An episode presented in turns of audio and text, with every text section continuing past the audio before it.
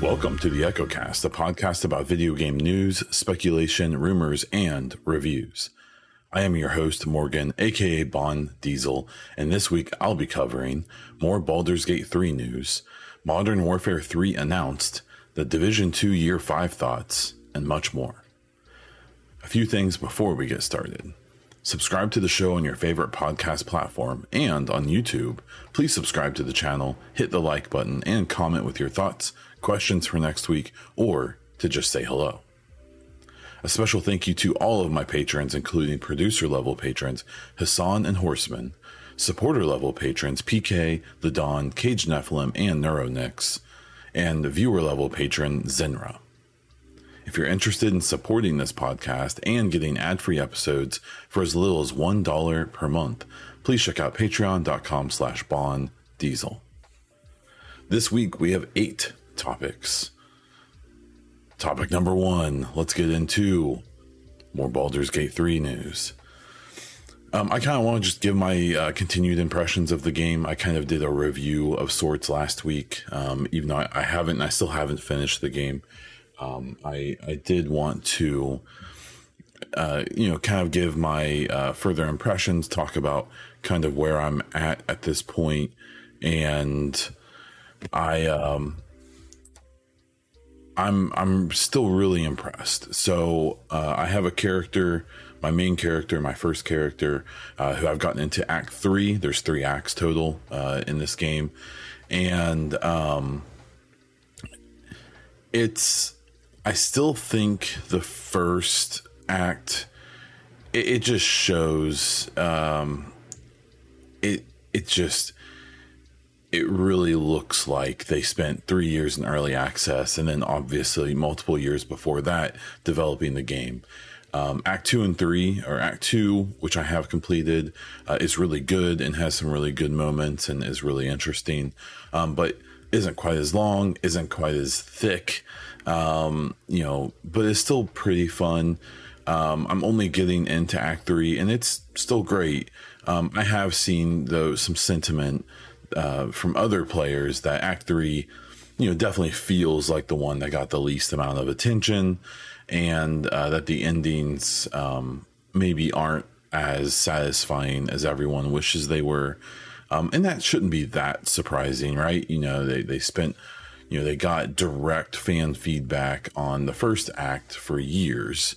Uh, and then, you know, beyond that, they've just been, uh, you know, trying to take those lessons and apply them to act two and three but no feedback is as good as the feedback that is actually on the content so I don't think it's going to hurt the legacy or the ratings. Obviously, you know, reviews are starting to roll in from some of the the bigger outlets, which um and and the the Metacritic score has only gone up. I think last week I reported it was 94. Uh, it's now 97 with 14 reviews. I would expect the, that review number to double or so at least. And that, that Metacritic score will probably drop a little. It's currently one point ahead of Tears of the Kingdom. Um, I suspect it will end up probably getting down to about 95, which is like nothing to scoff at, nothing to not be impressed by. It's still wildly uh, just awesome. And um, I, I, think you know, obviously, it's. I still think this game should be in the game of the year conversation. Uh, it's it's the it's the one game so far that seems like it should uh, legitimately challenge. You know, like I personally preferred uh, the Jedi Survivor um, up until Baldur's Gate 3. This game has taken over my number one spot at this point um, even though I do expect it to be surpassed by Starfield. Um, you know, we'll see. Uh, you know, maybe Starfield's going to be a big dud. I don't think it's going to be. Um, I still think with Starfield, it's going to, it's guaranteed to be a really good game. Um, it has potential to be an amazing game, and so we'll have to see about that. But we have Baldur's Gate three. Um, it's already uh, an amazing game as far as we can tell. Um, unfortunately, and I, I, I, think I may have mentioned this last week, um, I've noticed that you know following the Baldur's Gate three um, subreddit and kind of getting involved in that community just a little bit, mostly so I could try to like learn more about the game and um, get some kind of tips and thoughts from people who have been playing this kind of game for a really long time. Um, I remember right after the game released, it already started popping up with people being like real weird about any feedback given that wasn't like 100% praising Baldur's Gate 3. And I understand that, especially people who are in early access have been playing this game for three plus years, that they're very invested in it. They've, they've watched it grow and change and improve. And so, you know, they don't want anyone even potentially talking bad about their baby, right? The issue um, that I've noticed is that uh, there was a weird sentiment of like, there were devs who were coming out and saying things like, this game's amazing, but you know, maybe not every studio is going to be able to do this, and, and various versions of that. And um, I, it had like such weird vibes to me because, you know, this is a game that I think everyone expected it to be good. Uh, at least the sentiment I got around it. And then before release, you started seeing some people being like, "Hey, this game might be like a really big deal," and then it came out and it's a really big deal. And it's interesting that you know we I saw this take pop up here and there on the subreddit of doing this whole like this this dev is scared of Baldur's Gate three or, and then you would go read the tweet or or whatever, and they would just kind of be like given their perspective as a dev, uh, you know, generally being very positive about Baldur's Gate, and then maybe being like, yeah, this is going to be hard for other you know teams to replicate for whatever reason. Um, you know, whether it's because the game, like comparing Starfield to Baldur's Gate 3, like there's things that Baldur's Gate 3 doesn't have to worry about doing that Starfield does. And so, you know, some of that de- development focus and resources are going to go other places. That may mean that Starfield may have parts of, you know, some of the genre defining features of these RPG type games. Uh, you know, maybe it will have areas where it's not as good as Baldur's Gate 3. Uh, but it also will probably have other areas where it's better. And, you know, and that's the push and pull of, of game development. And so, you know, I saw a lot of these, um, you know, some of these devs come out and saying, I thought some pretty innocent stuff, basically just giving their perspective on their experience and things like that. I've mostly, I follow a ton of devs, mostly Ubisoft devs, EA devs, um, specifically like Mass Effect and Dragon Age devs, uh, who I think would be in the the pool of people who would potentially be the most scared of, of, this game, who all seem like hyper positive about it, super excited about it, super inspired uh, by Baldur's Gate 3. Um, and then there's the other issue of that Baldur's Gate 3 isn't perfect. Uh, like I said before, like as you get into the acts, you know, Act 2 and especially 3, you know, the, the, the facade starts to crumble a little bit. It's the romances are, you know, the romance, at least that I've pursued, is great um, but it's really just like a step past the old Mass Effect romances and stuff. It's not, uh, you know, genre, you know, groundbreaking stuff. It's it's just a little more complicated. It has a little more content, a little more reactivity, um, but it's not like it's this like AI system that's generating original responses for every single time you interact with your romance or with anyone else. It's these fairly canned responses, and you can run out of things for them to say. And you know, it's it's it's very good, but it's not like taken the world by storm. Or um, I, and I don't.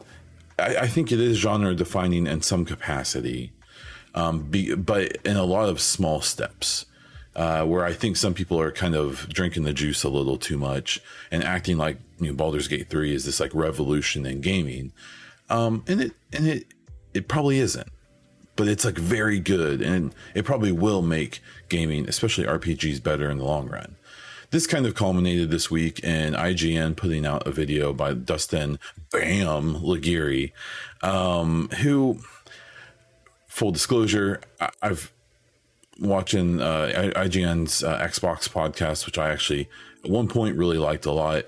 Um, I, have never really vibed with Destin. I, I think that he's um, I don't know. I just don't vibe with him. He's just not my uh, my type of dude. And um, he did this video where um, I think the headline annoys me more than anything that IGN's been pushing really hard and doing this like developers are panicking over Baldur's Gate 3 and it's just like it implies that like every developer especially of RPG games is like devastated and panicked and, and can't handle that maybe Baldur's Gate 3 has, you know, set expectations for RPGs a little bit higher. When that's just not the case. it, it, it, that that's false. Now, if you actually watch the video, um, he focuses in on this tweet thread by a developer I've never heard of from a studio I've never heard of, who I think is making VR games. Uh, so, not to diminish people who make VR games, but I, I think that if you want to be mad about something, especially on social media and Twitter, uh, if you want to, f- if you want to find a take uh, that maybe isn't popular or isn't the general opinion of a large group of people, uh, but you want to find an opinion to get mad about, you can do that very easily on Twitter. And, and that kind of seems like what happened here. In my opinion, this was very cherry picked. Now, this particular thread did get quote tweeted and shared by a decent number of, of devs and people in the industry. Um, but what I noticed is that it's actually ended up being shared and spread more by people um, criticizing it than um, people uh, agreeing with it, even though there have been some of those. And so the whole idea is that this dev basically was saying that, you know, one, they were very positive about Baldur's Gate 3. It's not like I've definitely seen some implying that the, the dev was, you know, trying to tear down Baldur's Gate 3 or Larian and stuff like that. I've not seen that from anyone. I, um, the only thing pushback I've seen is people kind of pushing back on the idea that Larian is this like little mom and pop studio that is just barely making it. When that's just not true. They're uh, they're a arguably AAA sized and resourced studio um, that just happens to not have a publisher. Um, now that does obviously make funding and stuff a little more complicated, um, but they seem to be doing just fine but this video that Destin gets into is he he it really focuses in on this one tweet thread from this dev who was like moderately, you know, kind of pushing back on like, you know, this this is going to be tough for all game devs to match this exact formula that Baldur's Gate 3 and Larian uh, is showing. Uh, and then some of the quote tweets are supportive, some weren't.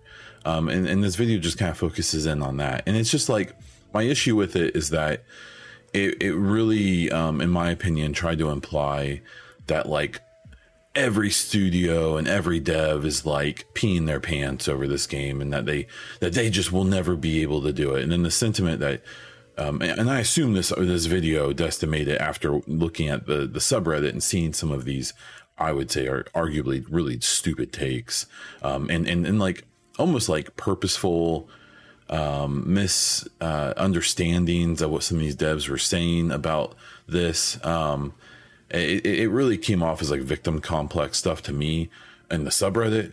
And then it kind of seems like Destin picked up on that and decided to, to do a video uh, pushing that kind of attitude.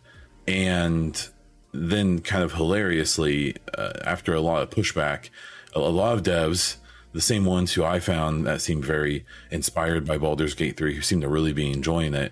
I saw a bunch of them quote tweeting this IGN video and being like, this isn't true. Like, we aren't panicking. You know, we're, this is awesome. Like, what, what they've done is great. And, um, and Destin has, uh, his responses have been really funny where he's been saying, like, everyone wants me to lower my standards for games, but I I refuse kind of stuff. It's like, okay, bro, like maybe let's tone down the self righteousness here and and maybe realize that you just wrote kind of a clickbaity sensational article that misrepresented uh, the opinions of an entire group of people who have very diverse and unique opinions. Um, I don't know. The the whole saga kind of annoyed me and um, the, this the whole sentiment of like this like self like this like victim complex that a lot of Baldur's Gate 3 fans were having and um, this kind of like intentionally misconstruing the words and tweets and such of, of a bunch of developers to kind of try to do this whole like they're all against us kind of thing. It's like it wasn't real. And then now destin made a whole video kind of pushing that take and now we're in this this situation where because if you look under the in the replies of of this video and stuff like there are just a bunch of people being like oh yeah aaa devs suck. You know they can't do anything right and they're scared of larian. It's like that's not true. Um and the, the the most annoying part is that ign and destin specifically uh should know and and maybe fans don't maybe people in the subreddit just don't understand how these things work well enough. But Destin does, and IGN certainly does. Whoever his editor is and whoever approved this project, they know that the real problem are publishers. Um, you know, devs don't want to make bad games. Um, you know, and even the management uh, on, on, the dev on the studio side, like maybe they are a little more corporate, but they still don't want to make bad games and they don't want to put out incomplete games, content incomplete games, buggy games, all of that stuff. Um, but publishers control everything. They control the money, which is where everything begins. And so if a publisher wants to put in some stupid, you know, live service stuff that the developers never intended and never designed the game around. It's going to happen. If they want to put in a bunch of microtransactions, even though the game wasn't intended to have them, it's going to happen. If the publisher wants the game to come out early uh, or before it's ready and it's buggy and it's a hot mess, it's going to happen. And so it, it's it really, I think more than anything bums me out that Destin had an opportunity to take this sentiment of like, we should expect more, which is fair.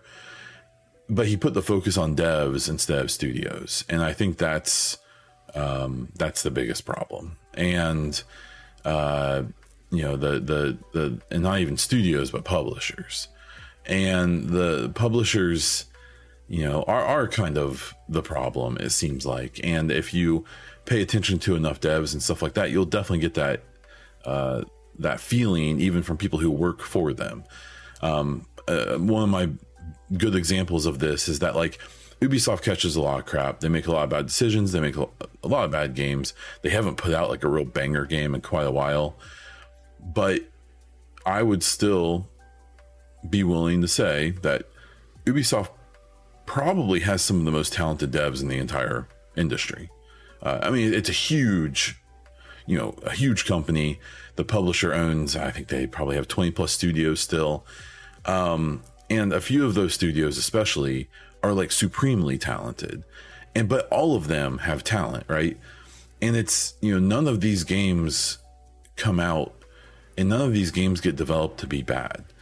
And, you know, as someone myself who's a big Division fan, you know, and I've gotten to know a lot of the devs and, and over the years have had a lot of conversations that really lead you to believe like, oh man, like if, and maybe it's just them talking, but I believe them more, definitely more than I believe a publisher.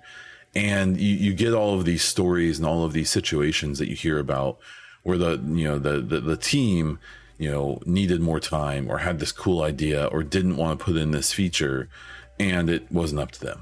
And I, I think, um, I just think this is basically a, a big issue of just ignorance uh, of, of, fans not understanding how these things work and who's really in charge of what. Um, and, and, and I only fault fans to a point. I, I, think every fan could be more educated, more knowledgeable if they spent more time learning about how these things work.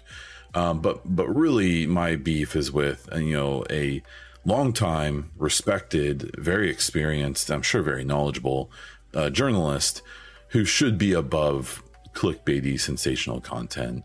Um, and, and especially should be above than pretending to be like this like ultra victim in the situation. But that's not what happened.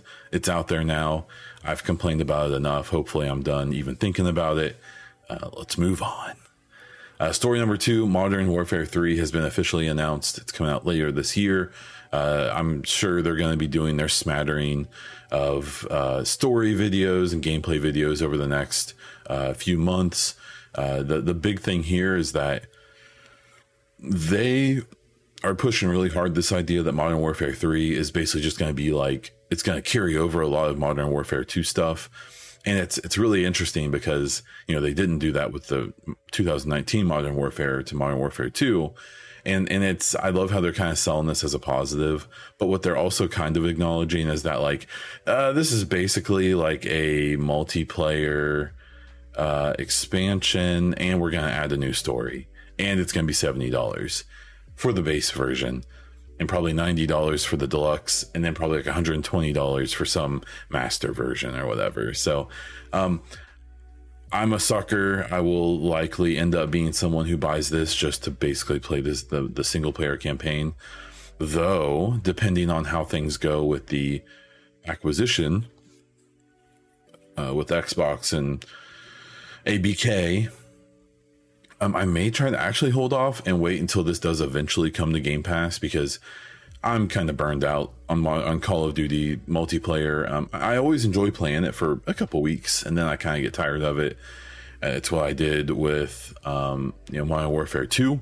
Um, I, have never gotten into um, the the big multiplayer mode. I, I, I just Warzone. I just I don't like it. I don't like the way it feels. It's just like too chaotic for my ADHD brain. I I did like DMZ. Um, it just it kind of got old quick. It didn't feel like you were really progressing towards anything. Um, even though it is kind of like a Tarkov light, which I did enjoy a lot from it. Um, it just never really grabbed me. But I'm excited for the Modern Warfare 3 uh, story.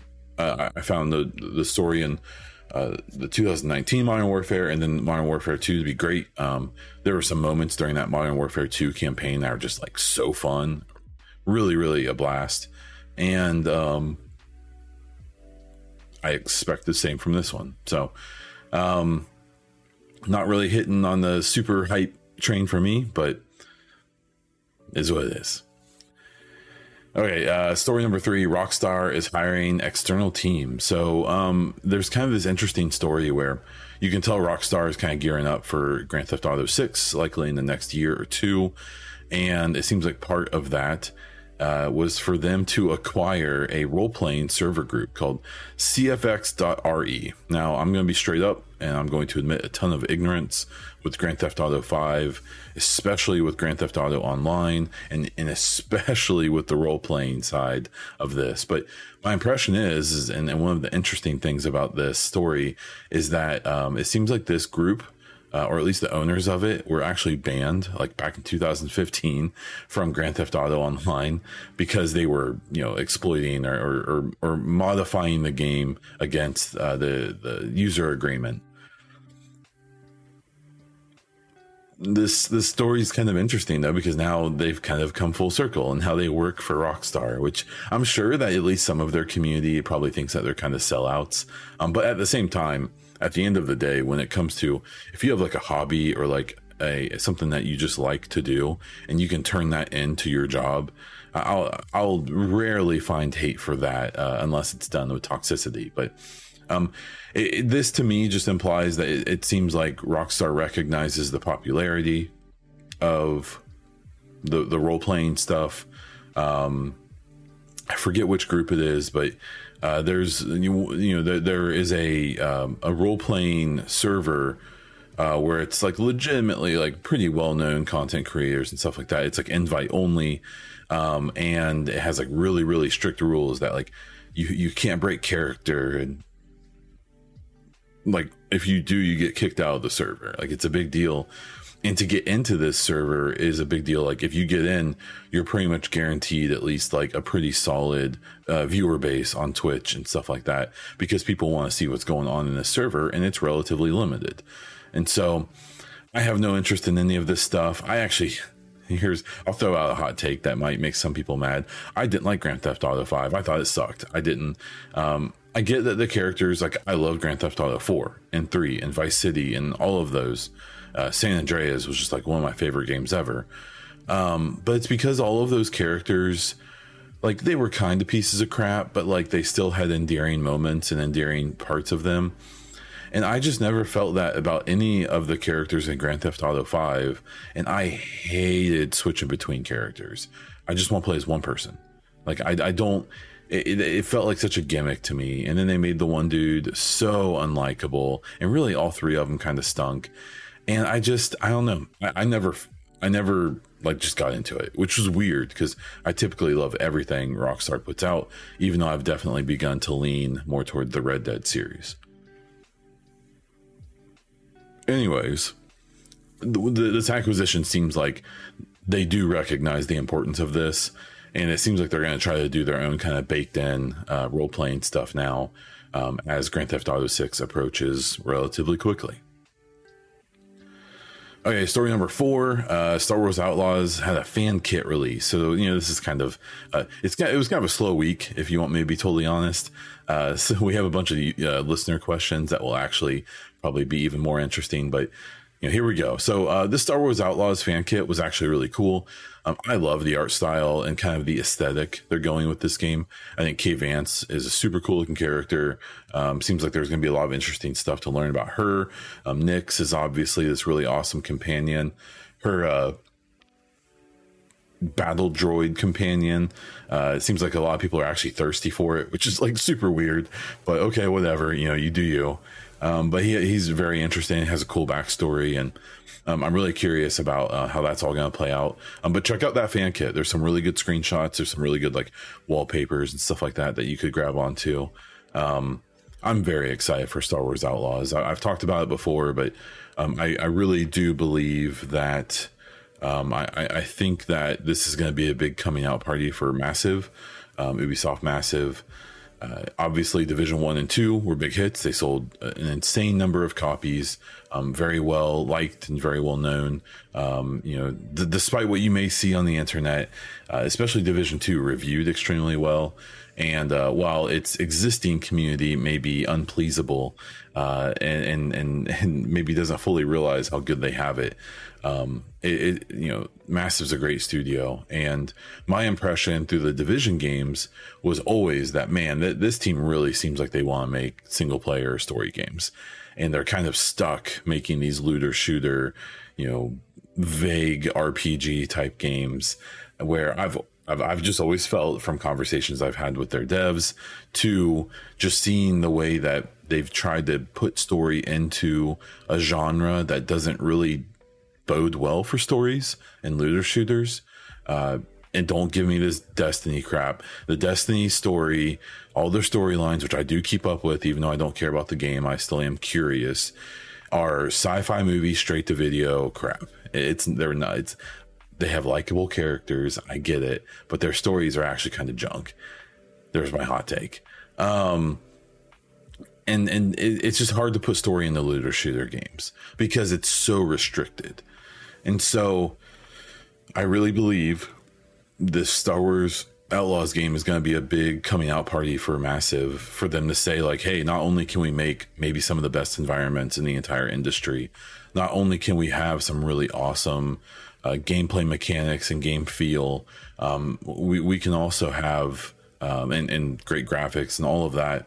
You know, we can also have a really fun story set in this existing universe uh, that is going to have choices and you're going to impact what happens in the story.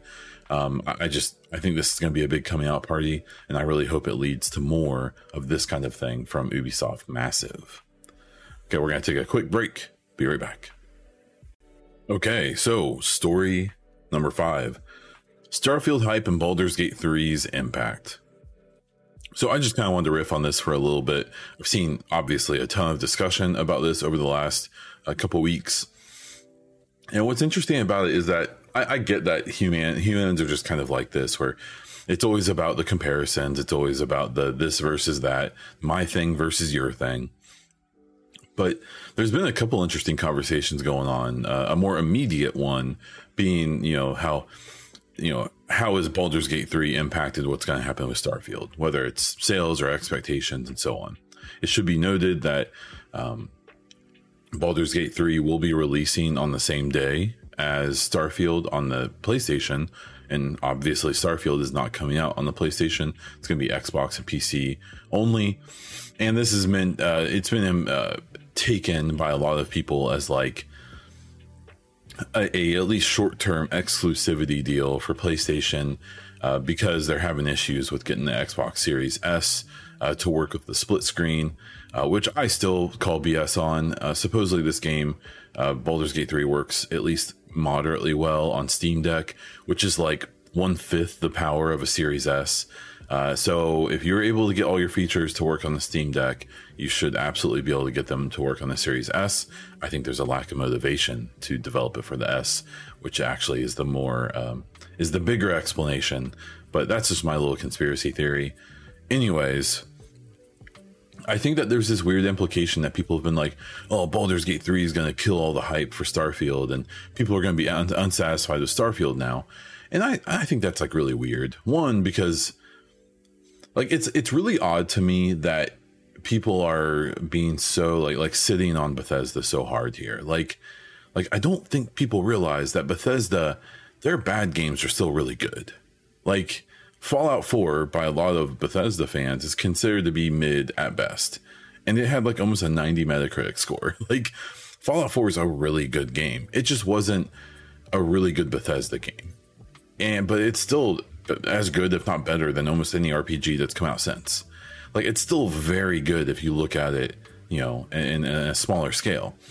And I just really I, I think it's so odd that people think that like this Baldur's Gate thing, honestly, in my opinion, is it's the uh, the the rising tide raises all boats kind of thing. Like I think that all of this attention on RPGs and really in depth worlds and gameplay mechanics and stuff, those are things that Starfield is going to have. Like like I said before, there may be some things where you know Baldur's Gate three is is is more complicated or, or more complete in some ways than Starfield, but I suspect Starfield it'll go both ways.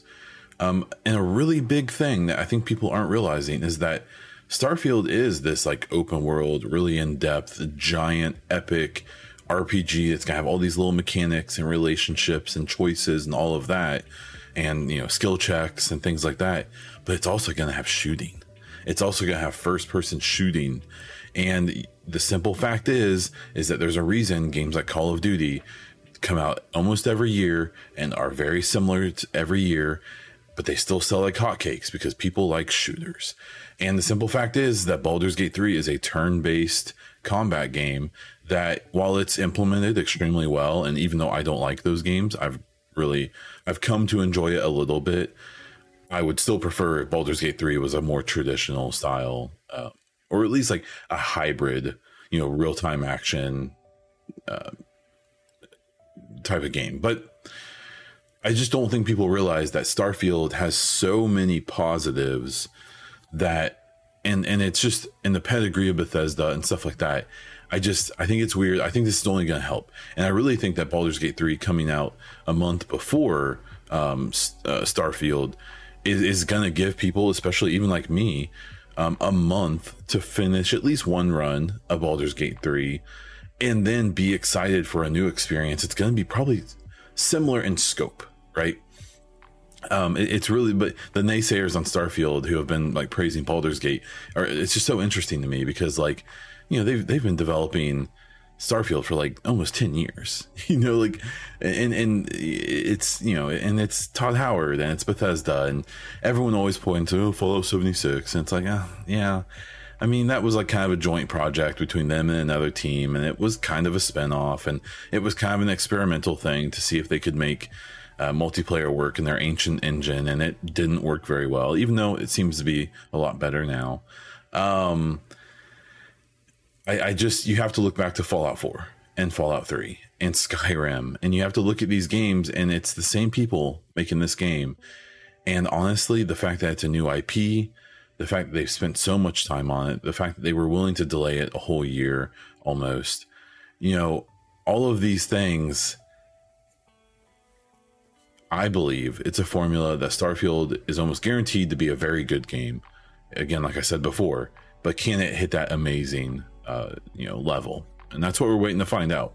But th- this this whole rivalry thing that just isn't real. um, and, and, thinking that like, oh, now Starfield's gonna get sunk because of, of Baldur's Gate three. Like people just need to realize that, in my opinion, at least, Starfield has a better chance of being as good, if not better, than Baldur's Gate three than it doesn't. It, it just, yeah, like Starfield's facial animations on characters is not going to be as good, sure, but it, it may do a hundred other things just as well, if not better. So I hope that they're both 95 Metacritic score games or, or, or, more, and that they compete real hard with Tears of the Kingdom for Game of the Year. Um, and, and instead of the opposite, instead of hoping that one or the other fails, I hope they both succeed. Um, another small conversation that I've seen going on, especially as I've gotten more into the the Bioware community, is that there is a there there's a lot of interesting thoughts about how uh, the drag uh, the Dragon Age Dreadwolf devs must be feeling about the reaction to Baldur's Gate 3 and that you know that in theory there's some pressure on them to put out a game that is similarly deep um, knowing that the Dragon Age games are kind of the spiritual successors to the Baldur's Gate games. If you don't remember, Baldur's Gate 1 and 2 were made by BioWare and were kind of some of the establishing work of what led to Dragon Age and Mass Effect and things like that. Um, th- there may be a more direct connection there, but even then, like we from some leaks, we're expecting Dragon Age Dreadwolf to not be like a turn-based, you know, isometric game or whatever. That it will likely be um, and, potentially maybe a game that's more action oriented and uh, is even being uh, supposedly said to be kind of like a God of War style combat game that has a bunch of RPG mechanics and choices and things like that. So it uh, and then there's the even further off conversation of how Baldur's Gate may impact Mass Effect. Now, that's a more legit conversation, in my opinion, because Dragon Age Dreadwolf is likely like feature and content complete right now. They're just getting time to bug fix and tighten it up and, and do all the things they need to do. Where, uh, so that means that they probably like, they may be able to implement some tiny things that they're inspired uh, from by Baldur's Gate into Dreadwolf, but likely that game's so far along that it's probably not very flexible. Now, on the other hand, Mass Effect, uh, the next Mass Effect, Mass Effect 4, Mass Effect Next, whatever we want to call it, is likely plenty far off for a bunch of the game designers and, and, and the other developers to look at things that uh, that Baldur's Gate 3 has done that people like. And the thing is, it's not just, they won't just copy it, you know, or at least they hopefully won't. But it's it's not about copying it. It's not even about doing trying to do the exact same thing because it's it, it won't work. You know, they're two different types of RPGs. But it's seeing why people love these things. I, I think that's the tough part, and that's the essential part is for these devs to pay attention to not the exact feature that fans are such a fan of or or the exact mechanics but kind of the why do they like those things and trying to suss that out so that in your own game and your own systems and its own mechanics you can try to suss out that same why without necessarily being the exact same mechanic. So I, I think this whole conversation is is a, a little silly uh, about the like one's to hurt the other. I, I, think that these will all help each other, and they're just to make RPGs more relevant and in the in the regular conversation more, and uh, hopefully it leads to some more. Uh, you know, games like this and, and, and, and to higher quality and so on and so forth. So, okay. Story number five, uh, or whatever this one is. Um, this is probably six, I think. I can't remember.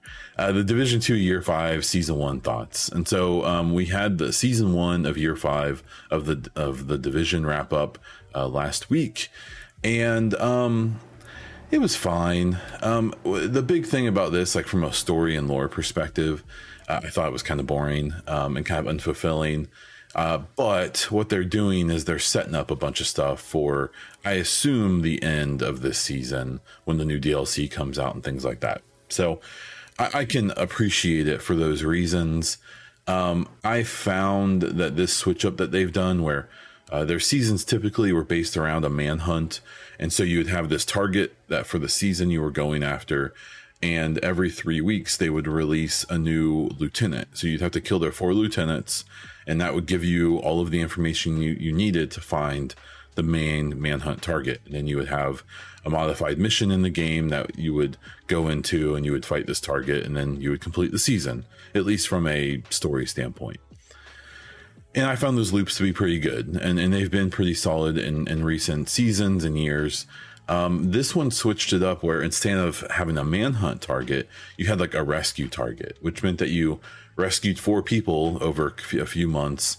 Uh, and then they gave you all the information you needed to save the main person. And eh, I get it. I get. I like that they're trying to switch it up. I like what they're doing here. It just, I don't know. It just wasn't as exciting, and in my opinion, it just wasn't. And I really don't feel like, like the story they're setting up seems really, really cool. The actual stories they told were just like fine, I guess. Um, so I, was a little disappointed with the season, um, but I do think it's going to lead to some really interesting ones. I'm still not super excited about season two either. Um, it will have a, an incursion, which is like a mini raid, which I am excited about. And supposedly, people who have gotten to play test it have been very positive about it. I have not seen that firsthand, so take that for what it's worth. But um, it I'm, it's really interesting seeing. I'm not as in touch with the division community as I was at one point, and it's really interesting seeing, especially some content creators' takes on like a lot of content creators seem like absolutely positive there's going to be like a year six for the division two, um, and and it's possible. Uh, they're still expanding their team. Um, we found out last week that uh, Petter, I believe his last name was Martinson. I should know that. Uh, but he used to be one of the, the kind of the comdev people uh, back in the day when the Division One and even Division Two had state of the game every week. Uh, one of the people who was a mainstay in, in that crew was Petter. It was Yannick, Petter, and Hamish. Uh, and then as time went on, other people were involved as well. Um, and Petter coming back, he's been working on some other stuff. He's been doing, uh, he started like a podcast that Massive does where it's one on one podcast with developers in their studio. It's very interesting, as well as a series of videos uh, where one of their community devs uh, just shows kind of day to day life in a big AAA studio and um, in this like hyper modern studio they just built. And so um, it's cool to have Petter back. It definitely makes me happy. So now we have Petter and Yannick uh, all we have left is we need to pull in Hamish again and have the the triumvirate or whatever it is uh, back together. Hamish is no longer with Ubisoft; he's with uh, another company, another studio. But you know, we can all hope uh, one day we can pull him back in, maybe for Division Three. Um, but for Year Six, I I still with Division Two, I don't think there's a Year Six. I I think. I, uh, th- there's even an implication in the roadmap of year five in the final season, it implies that they're going to do. It says something along the lines of like a seasonal reboot or something. Um, and what I assume that's going to be, my thought, is they're going to implement a system where they can replay all of the seasons from the last, you know, four or five years and be able to put in uh, modifiers and do things to make replaying those seasons more interesting. The Division One replays all of its seasons as well, um, and their global events and stuff like that, but they're exactly the same as they've been since they came out. Where I suspect what they're going to do is try to put Division Two into kind of a uh, a retirement mode that still gives some new content, maybe some new rewards, some new, some modified versions of previous content, um, and then I think they're going to start on pre-production of Division Three, uh, because I imagine this is all going to happen around the same same time that Star Wars Outlaws releases. Uh, Star Wars Outlaws has most of the Division Two team on it, and I suspect that once they finish that game, they'll be moving on to make Division Three. I'm still pretty confident in that. It seems like a lot of people think that Division Three is a a dream. I don't think it is. I think it's a uh, borderline uh, assumption at this point, but maybe I'm wrong we will have to wait and see. But season five or season one, year five was okay. I think season um, three and four are probably probably going to be the the real bangers. Uh, but two has definitely some features I'm excited about. Second to last story here Destiny 2 announces Keith David as Zavala's voice actor. So, uh, after the passing of Lance Reddick, that was um, really odd. Um, he, um, I believe, passed away of a heart attack even though he was not very old and he was in like really good shape and um, you know literally one of the one of the like kind of weirdest and one of the like kind of saddest things I've seen people post was uh, after he passed, people on the Destiny subreddit who were um, friends with him on whatever uh, PlayStation or Xbox, whatever he played, had noticed that literally like the night before he passed away, he was playing Destiny. Like this guy was Lance Reddick was someone who um, really lived the character and like was a gen was was a legitimate part of his community and actually played the game he voices in and things like that. And so his death was obviously really tragic. I think there was a lot of worry or confusion about how Destiny was going to handle his passing. His character Zavala, um, from my relatively limited Destiny knowledge, is a mainstay in the in the series and is like the main quest giver and and kind of uh, the the kind of leader uh, in in many ways of of uh, of the groups that you're a part of, and um, you know, I'm sure some people felt like, and even I to a point felt like it would be kind of weird to continue on that character without such a such an iconic voice actor. Um, but they pulled in Keith David. Uh, if you don't know who he is, he's been a ton of things and a, and a ton of properties, both uh, on film and in video games. Uh, my reference for him is Anderson in uh, the Mass Effect series, uh, and so uh, he probably is the one of the only acceptable replacements for Reddick. It's going to be interesting, um, you know, how they transition to him. But they've already said they won't be re-recording any of Zavala's old lines that they'll be using everything from Lance Reddick they can, uh, but they will be moving forward with Keith Keith David. And even though maybe getting rid of the character could have been the right move, it also seems like it would have been a pretty insane rewrite to make that happen. And it seems like they're treating it respectfully. And I think that's all uh, people can ask. Then the fi- final uh, topic here is actually about this podcast. So um, I've been talking about this on the Discord. If you aren't part of that, please join. Uh, you can check out the link tree link down in the description uh, or check out uh, my Twitter accounts and stuff. Um, and get in there and, and get into the conversation.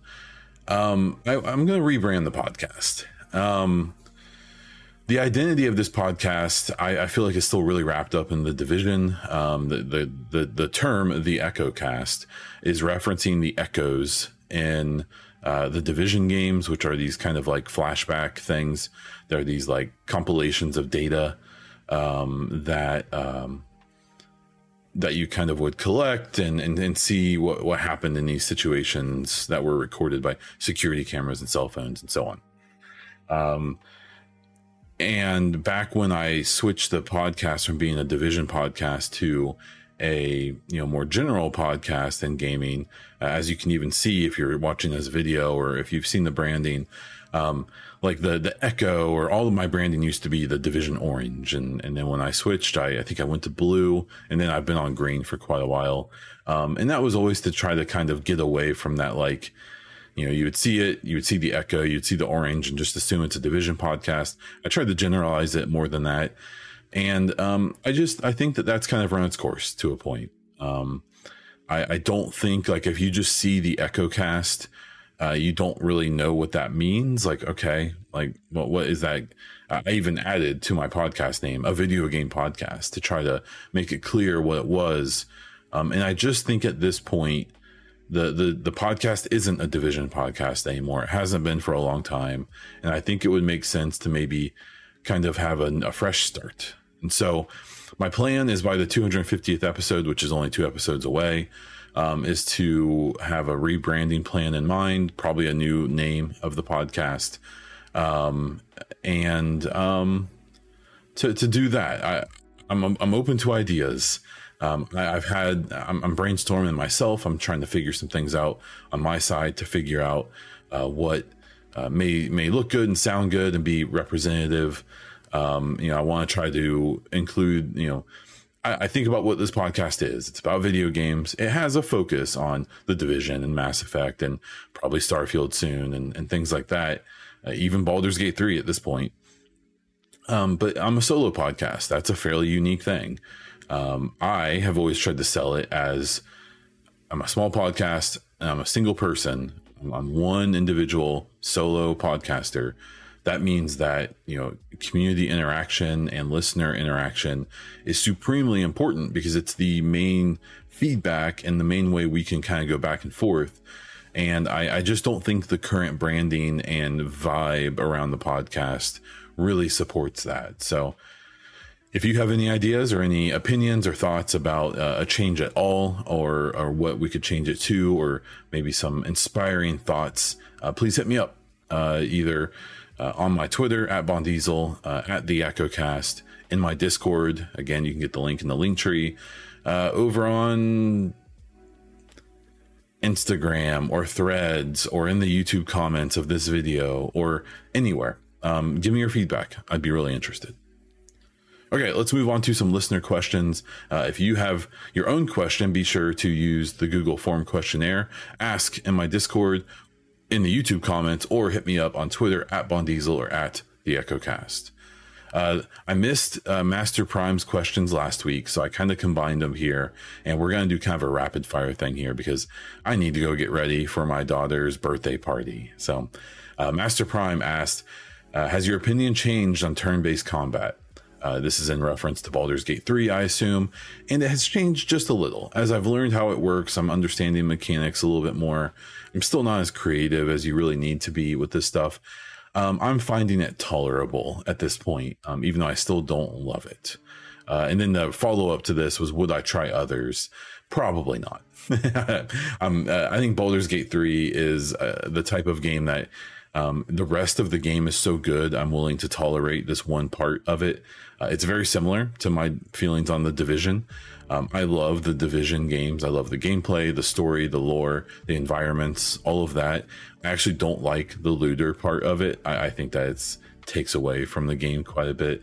So, uh, oddly enough, some of my favorite games are games that I really dislike one of the core parts of those games. Uh, Master Prime continues here. How do you think content creators will tackle Starfield? Um, I don't know. I, I think uh, games like Baldur's uh, these RPGs that are story based, Baldur's Gate 3, um, Starfield, when Dragon Age comes out, when the next Mass Effect comes out, they're weird games for content creators, in my opinion, because so much of the fan base doesn't want spoilers. So you have to be careful making gameplay videos or streams and things like that. Um, really, I think the best things to do are to make videos about like, here's how you do this thing. Um, like, so if you run across something that is uh, somewhat challenging, I've been seeing this with Baldur's Gate 3, especially that you make a quick video about, hey, have you been trying to do this? Well, here's how you do it. Um, or if there's a story beat or if there's a character that crops up that is really interesting, doing a video focused on that, where I think at least at first, you're going to find a lot of people don't want to watch playthroughs and stuff like that. Now, with this game being exclusive from PlayStation, you may have some content that maybe that would be workable where you're, you're going to have people who are saying like i'm not buying a pc i don't feel like buying an xbox. I'll watch someone stream this game or i'll watch their playthrough videos. And maybe that's where that can play. At the end of the day how do i think they're going to tackle it? I think i think you're going to see you're going to see content creators doing everything. They're going to be streaming. They're going to be uh, trying to do worlds first, who can beat it first, who can, you know, discover the most secrets first, who can do all this stuff. Um, I think it's going to be a deluge of activity. It's going to be um, a ton of crappy content, probably, but definitely some diamonds in the rough. I'm sure. Uh, I, I just I think it's I don't think people realize what kind of freaks Bethesda fans are, including myself. So uh, I'm, I'm definitely uh, excited to make some content myself about it and to uh, to see what else, uh, what other people are going to do with it. Uh, next question from Master Prime: Did Baldur's Gate 3 gain praise due to its nudity? Um, I, I think its willingness to be an adult game definitely um, attracted some people to it, including myself. Um, I don't necessarily care about seeing pixel boobies and stuff like that. It's fine. I mean, I, I don't like it's not real. Like, and I'm I'm a married man in my mid thirties. It's not like this is my first boob I've ever seen. So, um, it, you know, it's not like that's like a huge draw to me. But to me, it's just the the implication that the game is going to treat its players like adults and that it's going to um, address adult relationships and themes and stuff like that. Um, that's what the nudity always implied to me, and that's why I actually liked it, even though I don't really care about the nudity itself. Um, in fact, it's like a little bit comical at times, depending on the situation. Uh, next question is What era would you like to see the next Battlefield be in? I want to see them continue the, the, the near future take. Um, especially if it means they're going to slowly approach a Battlefield 2042 or um, 2142 uh, sequel or reboot or something because um, that game was so cool uh, because it was very i mean there were like mechs and these big like space harrier like these big like air harriers and you know just this like really advanced tech that was still really grounded and it was very cool. Um, i'm hoping that uh, and, and the rumors are that the next battlefield is going to take place just not too long after 2042 so i don't know if it's going to be like you know 2100 or something that they'll do so they'll be able to start showing us some of those more advanced tech things because uh, even in Battlefield 4, they started showing some of the future tech. The uh, one of the maps of Battlefield 4 was like a prototype uh, build location for one of the giant ships that is in 2142. And so I'm hoping that they're going to kind of continue that vibe of, and hopefully the next Battlefield game just focuses on being a Battlefield game and isn't so concerned about trying to be everything else. But it would be really cool if they try to split the difference between 2042 and 2142 drop something right in the middle there and let us you know deal with a little more little bit more future stuff but still have like ak's because ak-47s are going to be used for the next 200 years probably and then master prime's final question should the switch 2 exist? Yeah it, it has to. It's um, it's it's way past due in my opinion. Um, i've you know had the maybe somewhat controversial opinion that um, Nintendo games shouldn't get the pass they get for looking so awful and running so badly, and for the Switch not being able to get basically any third party games on it. Um, I understand that it's on, it's on the devs' fault that their games kind of look bad and run bad and stuff like that. Um, but it is Nintendo's fault. Nintendo, uh, I think I said it recently another in another podcast. Like they literally sit on games for years that are done just so they can release them at the time that they're going to make the most money. And that's fine. They're a business. The point for them is to make money. But if you make your product, if you allow it to be kind of subpar in a, in some big ways, just for profits, I think that sucks. It's going to happen. Nothing's going to change. Um, because I don't even expect, I suspect the new Switch is going to be based on, like, they probably could have released it two years ago and that means that it's probably going to be outdated the day it comes out and then we're they're going to be in the same boat they were before but here's the thing the switch has sold like 150 million units nintendo doesn't care nintendo doesn't care if it's behind doesn't care if things look bad and run bad because more than likely the switch 2 is going to be outdated almost as soon as it releases and nintendo doesn't care because it's probably going to sell 100 million units still like it's just nintendo has that power they, they have that that fan base. They have, uh, you know, all those things. It's just, it doesn't matter. So Switch 2 should exist. I'm, I'm, I'm hoping to get one.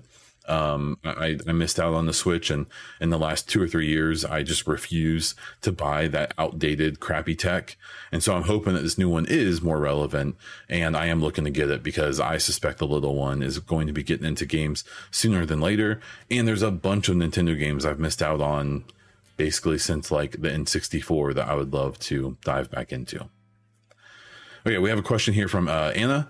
Um, do content creators have a responsibility for their community when all they do is fuel negativity against the game or a studio? Um, she kind of specified, and I kind of summarized here um, uh, specific creators who focus on negativity without anything constructive or useful with an attitude of like an arm, armchair dev.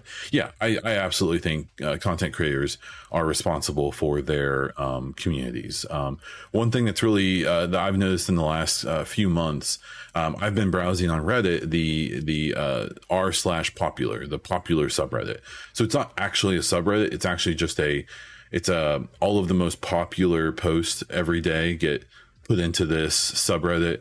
And one i, I kept coming across um, this one particular extremely large well-known streamer.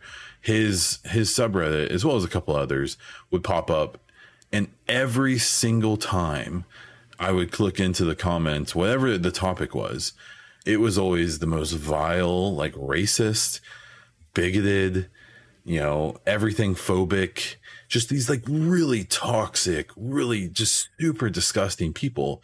And the creator themselves is somewhat controversial, but not not that bad. Like at least not that I've seen. Like they're like kind of a douchebag, but like I've never seen them express this stuff like explicitly. But then you see that in every every single time you would click into their subreddit post, just the most vile stuff you've ever seen. And obviously you can't judge like i said before you know about the whole thing with Baldur's Gate 3 developer panicky stuff. I i don't want to try to imply that every single person in their community is like this but you are kind of what you reap a little bit. And, and i think that creators um, especially creators who have kind of given up and have just decided to become these toxic dirt bags because it is profitable. It's what anna says in her message and that uh, I've seen it happen a hundred times in the division community, but now even in the Mass Effect community and others, where you see these these content creators, they they have a voice and they want to make videos, and they'll make some build videos and kind of some you know kind of lighthearted commentary on the game and stuff. And it seems like everyone hits a hits a crossroad where they can go down one path where they continue trying to grind it out and make fairly positive videos and constructive stuff and and, and never get too clickbaity and things like that or they can go the other way where they become hyper negative, hyper toxic, super clickbaity. And the honest truth is, is that that path is way easier. Uh, it's easy to get anger clicks on the internet, and it's really hard to get happy clicks on the internet. And so, if you aren't willing to fully sell out to negativity, you're going to have a tough time with making content whether it's streaming or videos or whatever. The division community is notorious for this. Where you'll have this little streamer, this little content creator, start to get a little bit of attention, and just like 99% of the time, they realize that if they just go full toxic, they have, there, there's a built-in fan base for that, and people can't wait and will just jump all over it. And there's a bunch of content creators even today in the in the division community who are these like the most toxic, awful human beings you could ever interact with. And they weren't always like that. At one point, they were decent, and now they're not. And it's because they sold out. And, and, you know, fine, that's their choice, but it sucks. It's awful, in my opinion. But here we are. So, yes, I do believe content creators are responsible for their communities to a point. Uh, YouTube's asked a question here said, uh, Mass Effect question when it comes to squad customization, um, team selection, cosmetics, armor, weapon, skills, bonuses.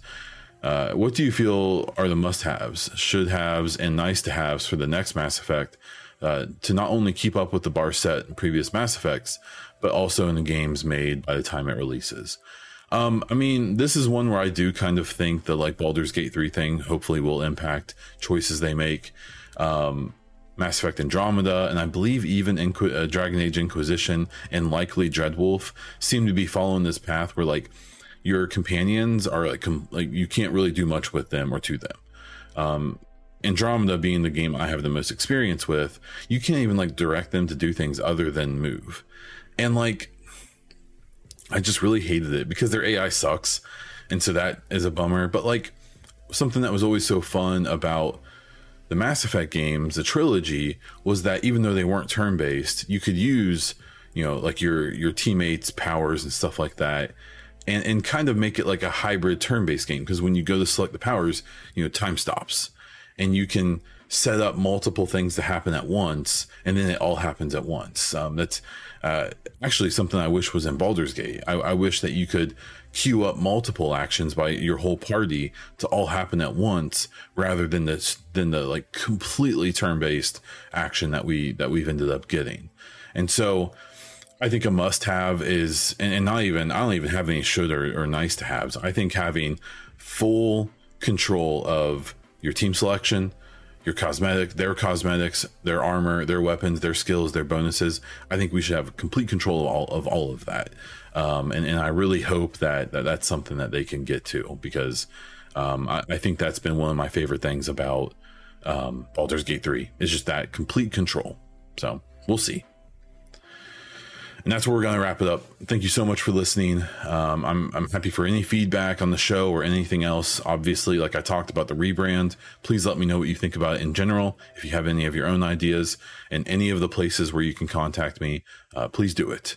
Uh, you can find me all, o- all over the internet as BaunDiesel, including over on Twitter, YouTube, Instagram, uh, Threads, and on Twitch. Uh, where I do stream on Twitch a few times a week, so please come check me out over there. I would love to be able to chat live. Uh, if you want to support my content, check out patreon.com slash baundiesel, subscribe over at Twitch, or check out my merch at the link in the bottom of the description. It's the link tree link. That's all I have for this one. So until next time.